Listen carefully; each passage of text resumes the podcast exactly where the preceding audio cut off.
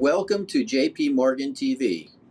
I'm Bruce Kasman, and with me this week is Joe Lupton. And it's a pretty interesting time to talk about what's going on in the global economy. Before we got on the call, Joe told me that strength builds with increments. and um, I think what we're seeing this week is incremental news, which generally is supportive of strong growth and in some ways perhaps taking out a little bit of the downside risk we've been worried about as we turn into the new year. Uh, so, Joe, why don't you take us through this first off on the growth stuff? Obviously, where we're going to go soon is to talk about the big Fed meeting next week. But let's uh, let's start with the data and what we learned this week. Well, you know, it's it's it's really interesting, right? It's a it's a battle of, of two forces here. You've got uh, you know a sense that momentum is rebounding after the big disappointing third quarter, and that there's a sense that at least in our forecast that things are supposed to get better in the fourth quarter. And now we're weighing that against uh, the the kind of potential risks around the the, the virus and the pandemic uh, headwinds starting to pick back up.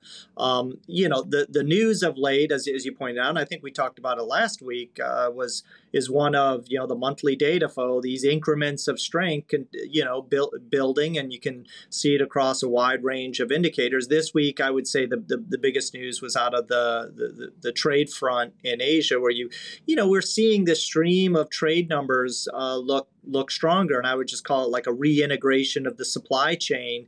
Um, and that's very encouraging because we've, we've always said this is where things need to start and to kind of open up the floodgate of some healthy demand fundamentals that are that are out there. So we had strong trade numbers uh, from China, echoing the strong numbers from Korea. We had strong trade numbers uh, in in Taiwan as well. So I think you know o- overall, I think it's a it's a continuation of a theme which is uh, building momentum, uh, but you know we're cautious on some of the the pandemic headwinds. Yeah, let me just reinforce that because I think you're right. The trade numbers out of Asia were a big part of this week's positives, but we're also getting good news from the auto industry in Germany and Japan this week's data. And we certainly coming off of the November employment report and what we know about the auto industry in the US, we're looking for some pretty decent gains in November mm-hmm. IP there. So there's a a nice story here that's connecting the dots on the uh, global industry side. That there frankly, is... I'm a little. Uh, it's it's a little surprising, and I, I don't want to kind of talk down our forecast too much, but you know, if we felt like the the Delta wave was a um, you know, a, a, decent part of the slowing in the third quarter. It's given the rise in cases that we've seen, even before Omicron, we've been pointing this out that cases were really rising, and, and they still are a concern. Like the consumer is really coming back to life here. Now, maybe it's just a bit of a bounce off a low level, and we should be concerned around the turn of the year. I think we are, and it's right to be. But you know, at the end of the day, the data is pretty pretty impressive. Well, it is, but I think that gets to the other side of this, which is we are expecting pretty decent slowing in the northern hemisphere. I think in, in each of the big economic parts of that northern hemisphere, the U.S., uh, the euro area, uh, China, our economists are talking about upside risks in Q4 and then are feeling that they're holding back on their Q1 because of the uh, the virus. In euro area, we've got the biggest slowdown to two percent. U.S. though, we've got two and a half. In China, you kind of stop this acceleration. So the question really there is we do have a drag built in. The question has been, are we building enough of a drag in? And perhaps most importantly, are we missing the more significant tail event that this is going to be far more damaging than we're anticipating? And the question is, how are we processing new information against that? I mean, on top of it, Bruce, I mean, the resilience, I'm just going to underscore the resilience that we're seeing. And that's the message I would take, at least right now. Um, it's not just against the rising cases, it's the fact that headline inflation is running the strongest we've seen in, in, in many decades. And in the US, obviously, we just had that number this week, is pretty darn eye popping. And the idea that I think we could be tracking US consumer goods spending running over 7% this quarter at a time when you had inflation running the highest it's been in decades. I mean, that that I mean, I don't know what your thoughts are on that. That's kind of a bit surprising. And then if we get through this resiliency test, which we're passing, by the time we move to the first quarter, inflation is going to come back down. And then you could really be kind of set yourselves up for some strong growth because we do think the fundamentals are strong. Well, I think that's right, but I also think we should understand that part of what we're seeing in the fourth quarter is consumers eat into what we think is a very large reservoir of uh, financial balance sheet improvement in terms of excess savings and wealth gains.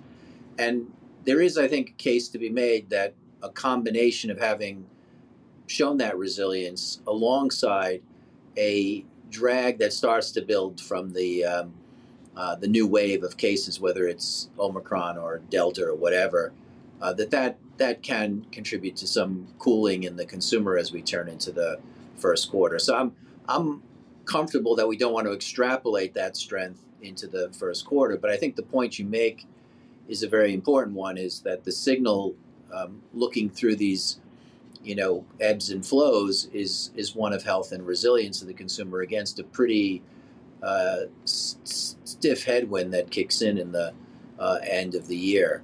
Uh, you mentioned the case for inflation coming off here. Why don't you go into that a little bit, just so everybody's kind of up to speed as, as in terms of what our analysis has been on that front?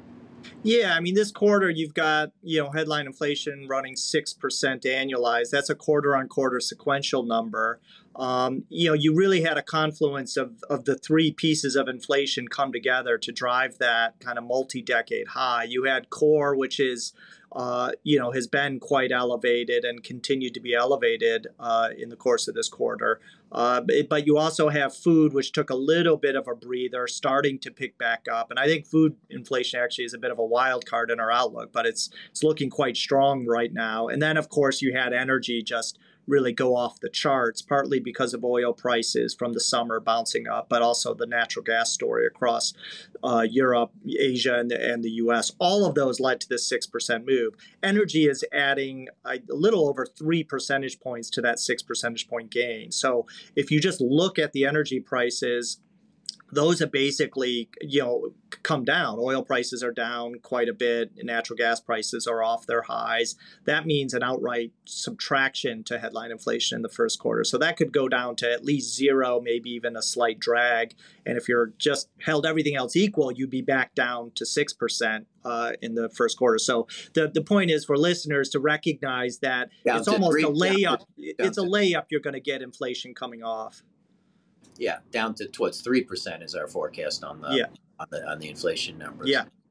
So yeah, so I think that's a that's a positive, and I think we will uh, basically, unless we get hit by a much more serious threat to um, to the virus, we'll basically continue to keep this thing moving, and that that I think is the context that we turn to think about central banks, which is that you know, up until now, the pressure on central banks has largely been an EM, and it's largely been a uh, inflation story. The DM central banks have been showing patience, uh, anticipating that the inflation pressures prove temporary and start to to fade. Well, they'll get some of that in the in the first quarter, uh, but we're actually looking for the DM central bank community to be moving more rapidly towards the the start of the rate normalization. Uh, so why are they doing that if inflation is coming off? Well, I think it actually has. Um, I was about to say little to do. It has little to do with the near-term inflation story. Um, arguably, it has a little bit to do with near term in the sense they're taking a signal of what that's telling you about where the underlying kind of supply side of the economy is. But the bigger picture here is just what's happening in a more fundamental sense. And I, you know, the the, the labor markets are tightening. Uh, I mean, the big move that we're seeing um, is is in the U.S. where we've been changing our call, and we we changed our call again this week to now see them starting the hiking cycle uh, in June with three hikes next year. Um, and also upping the pace of tapering to, uh, I believe it's 30, doubling that pace to, to uh, 30 billion a month. So, um, you know, that is really a reflection of the fact that we have an unemployment rate that gets down to right close to four percent by the by the middle of next year. I think it is. Now we're uh, down to about three and three quarters by the middle of next year. Okay, below four percent. Yeah, below four percent. Um, so you know, I, a sense that we've just we've moved far enough along in the expansion, and in a world where core inflation is is running has already kind of overshot the way they wanted, and inflation looks like it's going to be settling above two percent. There's there's no reason in the world you can argue that they should be as accommodative as they are right now. I think you could arguably argue they shouldn't be accommodative at all, but at least we're going to start to to get back to some sense of normalcy. Well, I think even more than that, when we look at the FOMC next week, we're actually expecting them to signal a return to neutral. Their their estimate of neutral at two and a half over that three year horizon. I mean, the point you're raising yeah, by 2024. yeah, well, it's a it's a long path. We'll see what happens, but as you, I think the important point here is the guidance is shifting. As you noted, it's shifting uh, because labor markets have tightened more rapidly. They're not feeling there is as much uh, slack as much they need to go in terms of maintaining super accommodative policies. I think another thing is if we look at the performance in the fourth quarter, which you rightfully uh, highlighted its resilience, and then we get through the Omicron uh, threat in the early part of the year, I think it's going to reinforce the sense that you don't have nearly as fragile a expansion as you might have been worried, and you can actually start doing this uh, without having to be uh, too concerned about the threat uh, to the life of the expansion. So I think we've got central banks uh, in the DM on the move. Having said that, as we uh, changed our forecast this week to take back a Bank of England tightening for uh, next week uh, because we think they're going to wait this out and see what happens with the the latest wave of of pressure points. we do still have a bunch of EM central banks tightening and, and a bunch of them on tap for for next week, but rather than um, um, go through that that story since we don't have the time, uh, just give us one last uh, message here, Joe. Uh, we've got flash PMIs out. We're starting to get December surveys.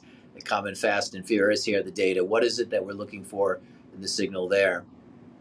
Uh, I would say more of the same. I mean, if we really feel like the bottleneck pressures are continuing to, to come off, uh, the idea is that that was a source of constraint on the production side of the goods producing sector. So, uh, you know, I'd expect to see some some further improvement there. Uh, you know, hopefully I don't know. It's, it's a bit hard for some of the inventory pictures in those surveys to look better, particularly out of the developed markets, which are more downstream producers. And I'm not sure we're really at that stage yet. Uh, but you know, I, I think the basic tone of the of the report should should be positive, and then also, I guess you know, watch the service uh, components there because that is going to be your indicator of of whether the the recent rise in in cases is starting to to do some damage there and potentially more damage than what we're what we're expecting.